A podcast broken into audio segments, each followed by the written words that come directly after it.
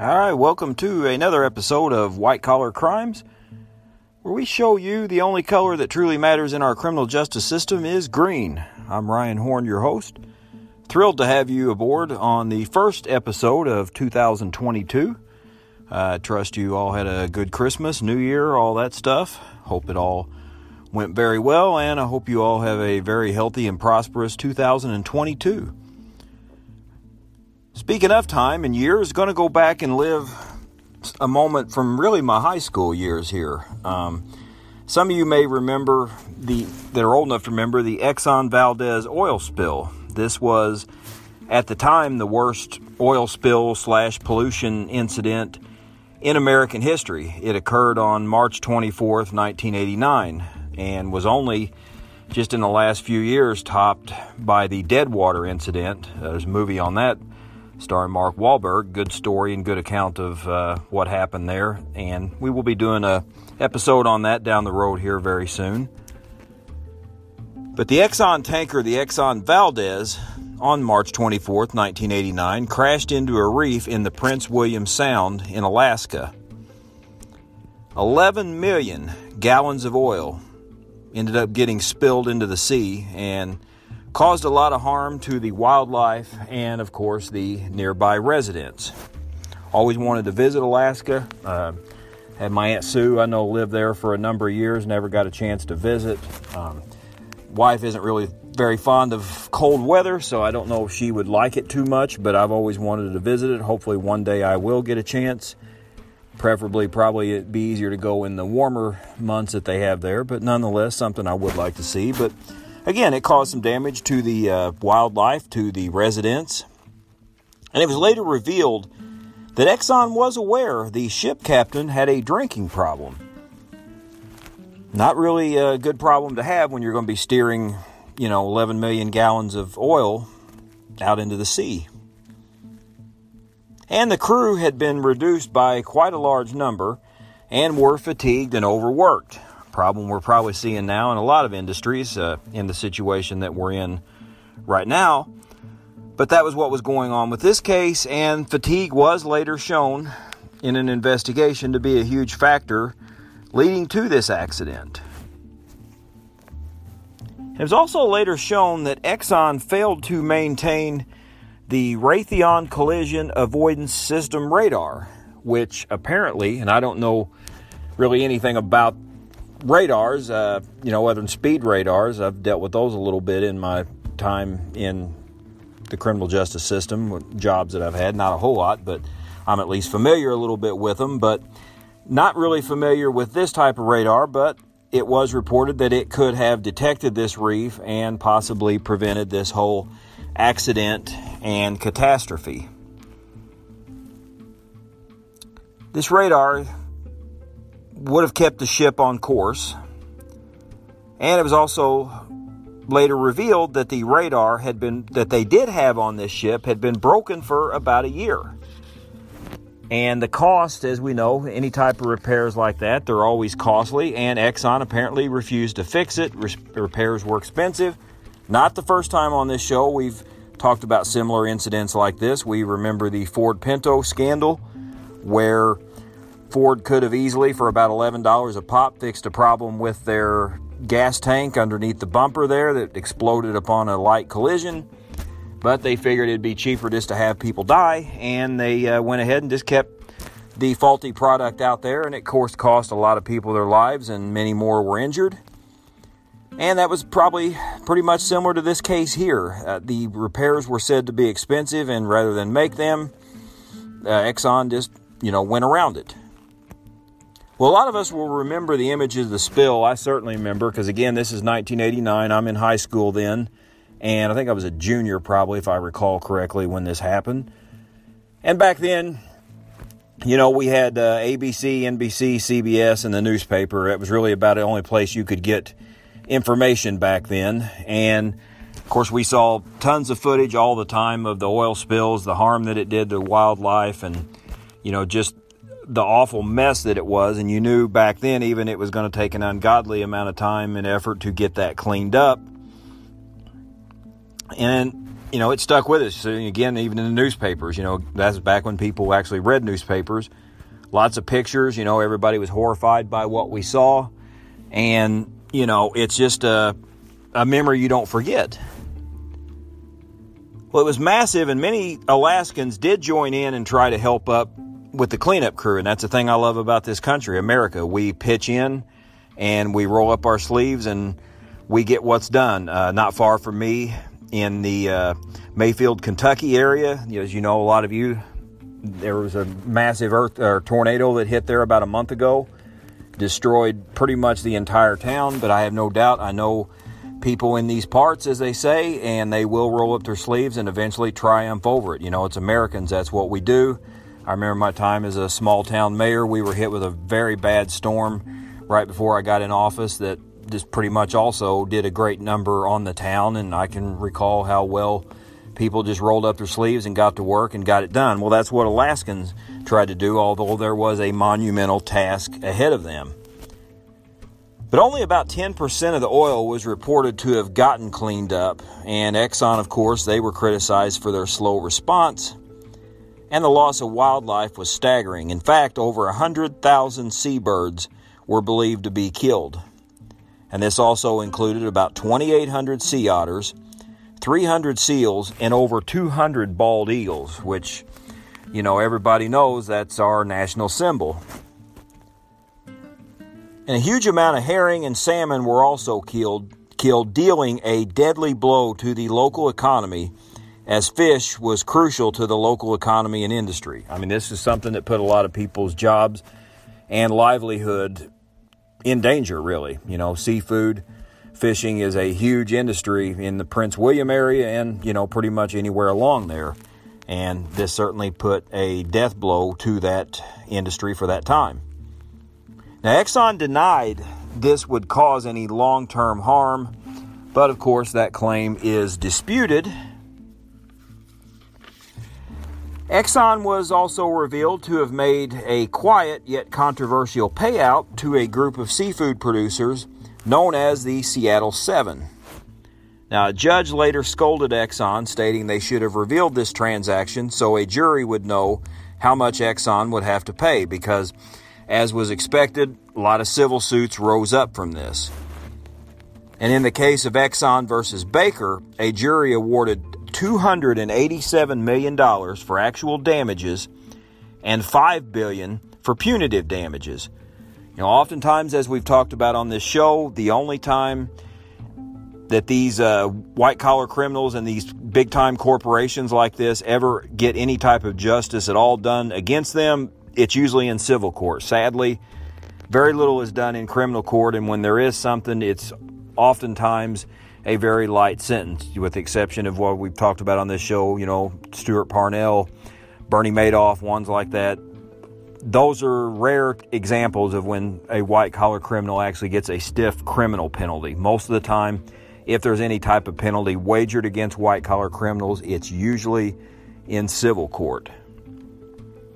And after this judgment, J.P. Morgan threw a $4.8 billion lifeline in credit to uh, keep this, keep Exxon afloat. You know, the big, big uh, banks, big companies like that, they look out for each other, they take care of each other, they have each other's backs. Very, very hard to bring down, even when they do something wrong like this, which was, you know, a horrific, you know, crime and incident that happened. Now, after several appeals, this damage was finally lowered down to about 2.5 billion and Exxon ended up paying out hundreds of millions in damages to thousands of plaintiffs.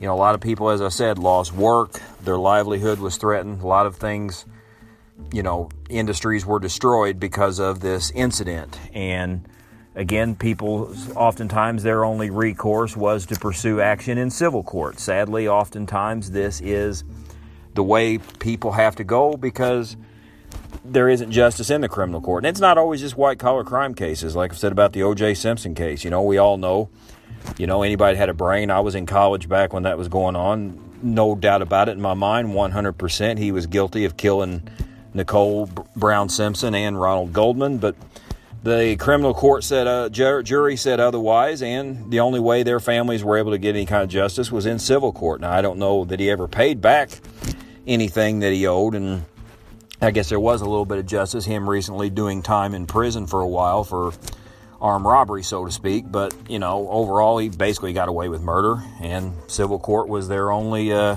only recourse, and that oftentimes is the case. And they paid out dearly, but they were a huge oil company, and I'm sure they were able to eat this cost, especially in light of the $4.8 billion lifeline that was thrown to them by JP Morgan. So, what about the criminal side of this? Speaking of that, Captain Joe Hazelwood was initially charged with criminal mischief, reckless endangerment, and piloting a vessel while intoxicated, kind of like, I guess, a DUI on a tanker. And he was cleared of these charges for the most part, but was later found guilty of a misdemeanor charge of negligent discharge of oil. I'm not sure what that crime is, how many states have that on the books, but that's what he was given in this case.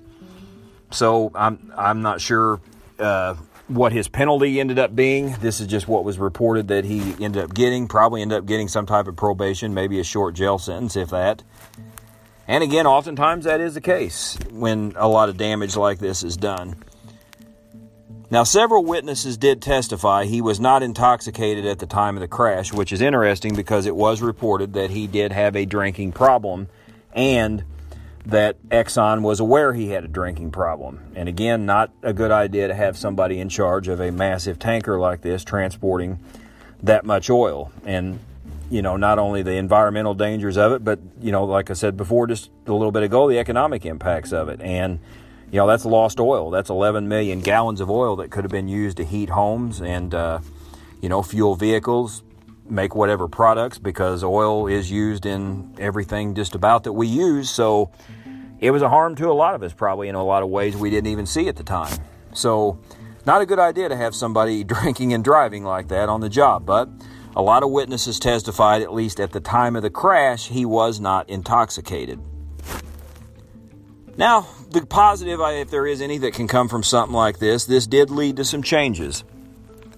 Congress enacted the Oil Pollution Act of 1990, and this act prohibited any vessel after March 22, 1989, that had caused an oil spill of more than 1 million gallons in any marine area from operating in the Prince William Sound.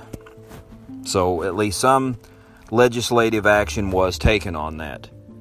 But like so many times we talk about in on this show, the true damage will really never be known. You know, as I said a little bit ago, only about 10% of the oil got cleaned up. You know, you can only estimate how many herring and salmon and sea otters and, you know, seabirds and all these different type of creatures that died. It can only be estimated how many truly did or were infected by it. And, you know, the economic impact same way. You don't, you know, really know truly how many people had their jobs disrupted or even lost because of something like this happening. And, you know, the sickness or anything like that that can result from the water contaminations, how long that may take to get cleared up, because again, it is disputed, but studies have shown it was going to take several years and maybe even decades before things could somewhat get back to normal. And now, like I said, a little bit ago, Exxon denied that would be the case, but, you know, of course they will. They are a big corporation and they had to save face here. So the true damage will not ever be known. Some companies, as a result of what happened here, you know, as I said, on the impact with the local economy, they were forced into bankruptcy actually. And, you know, as far as I know, Exxon Valdez was not, you know, and as far as I know also, JP Morgan did not throw a $4.8 billion lifeline to any of these small businesses. And sadly, that's who usually gets crushed in things like this are the small businesses, the working and middle class people. Very rarely are the rich and wealthy impacted by these types of crimes and these types of offenses. And that was the case here. You know, I mean, some were able to recover, but some did not, and were forced to go out of business or go into bankruptcy, which is really sad. Now, the good news is, if there is also any other good news, it's not believed any real long term health effects were suffered from the spill or cleanup, which is good because you know, we've talked about the W.R. Grace and Company in Montana where the asbestos probably had the town, you know, reeling for decades, and same will probably end up be said about the Flint, Michigan water crisis we've talked about on here as well. How long that maybe will have taken to get back to normal and what kind of damage it's done because we know people lost their lives in that situation. And at least in this situation, there were not any reported deaths that I recall, but nonetheless, the environmental and economic damage was certainly enough to be suffered. So, will we have anything like that again? Well, you know, like we said just a little bit ago, we had the Dead Water scandal, which you know, good movie out there about that on with Mark Wahlberg. We plan to cover that story as well on this show. And uh, speaking of some other upcoming shows, got some uh, football related ones coming up. Got an episode. Uh, Going to have our good buddy Greg Ulinchich come back, join us, where we'll talk about the scandal involving the NFL and the concussion scandal that was brought to light. The maybe did lead some changes in protocol and the way things are done now, but the question looms what did the NFL know and when did they know it? We'll be talking about that coming up. And we'll also uh, talk about uh, former gambler on uh, Ohio State quarterback turned NFL star who developed a gambling problem. Some of you have probably seen that on uh, American Greed. They did a show on that. We're going to cover that case as well.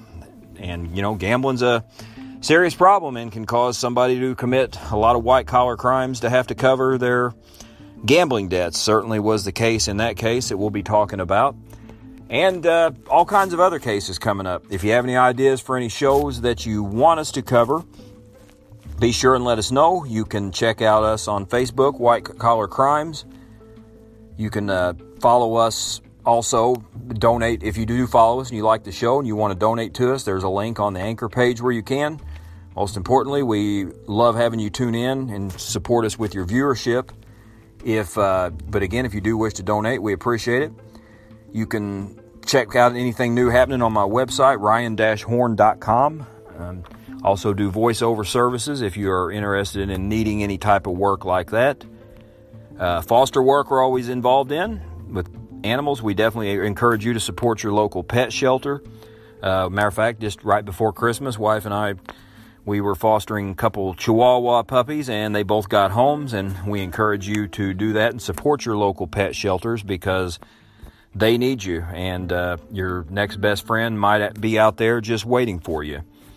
So we got a lot of exciting stuff to come up, and you know we encourage you to keep an eye out for each other. Scams, you know, this is the time of year we just came through Christmas and New Year, but you know criminals don't take time off too much, so these crimes are still going to be happening and it may not be as big as the Exxon Valdez spill, but somewhere out there, somebody's waiting to take advantage of somebody. And it could be just for a few bucks, or it could be for a lot of money to devastate somebody financially and cause them to lose everything you have. They have. You just don't know.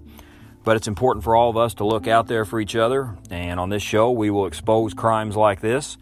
You know, a lot of people have probably forgotten about Exxon. You know, it's been now that we're in 2022, you're talking 33 years ago. I mean, it's uh, unbelievable for me to imagine it was that long ago, but it was. But, you know, crimes like this don't need to be forgotten. And Deadwater, I'm sure we talk about that. That'll be a little bit more recent memory for a lot of people. I'm sure a lot of you have seen the movie, and that will help as well for to bring back memories. And same thing with the NFL uh, concussion scandal. That's just been in this last decade or so that all this has been brought to light. But you know, a lot of people in the NFL made money off these guys and they sacrificed their bodies and brains and NFL knew the harm it was being done but took no action until they were exposed. Not that they're sorry, but as I was saying, they're sorry they got caught. And Greg and I will be talking about that. So again, we want to wish you a happy and prosperous and healthy 2022. And we thank you for joining us into this new year here now. We hope to have a lot of exciting shows. Um, you can also email me if you have any ideas you'd like to have on a show. My email is ryanhornvt at gmail.com. Love to hear any ideas you have on a show. Or, like I said, message us on Facebook, wherever, and, you know, or on Anchor, anywhere you hear us. We certainly do appreciate your support and helping us get the word out there that it's not always just the street hoodlums that are committing crimes. Sometimes it's the very rich and wealthy and powerful. And unfortunately, all too far too many times, the criminal justice system simply fails to take the proper action with them. Certainly not on the level that they punish the ordinary street criminals. So take care, everybody. God bless. Look forward to seeing you next week.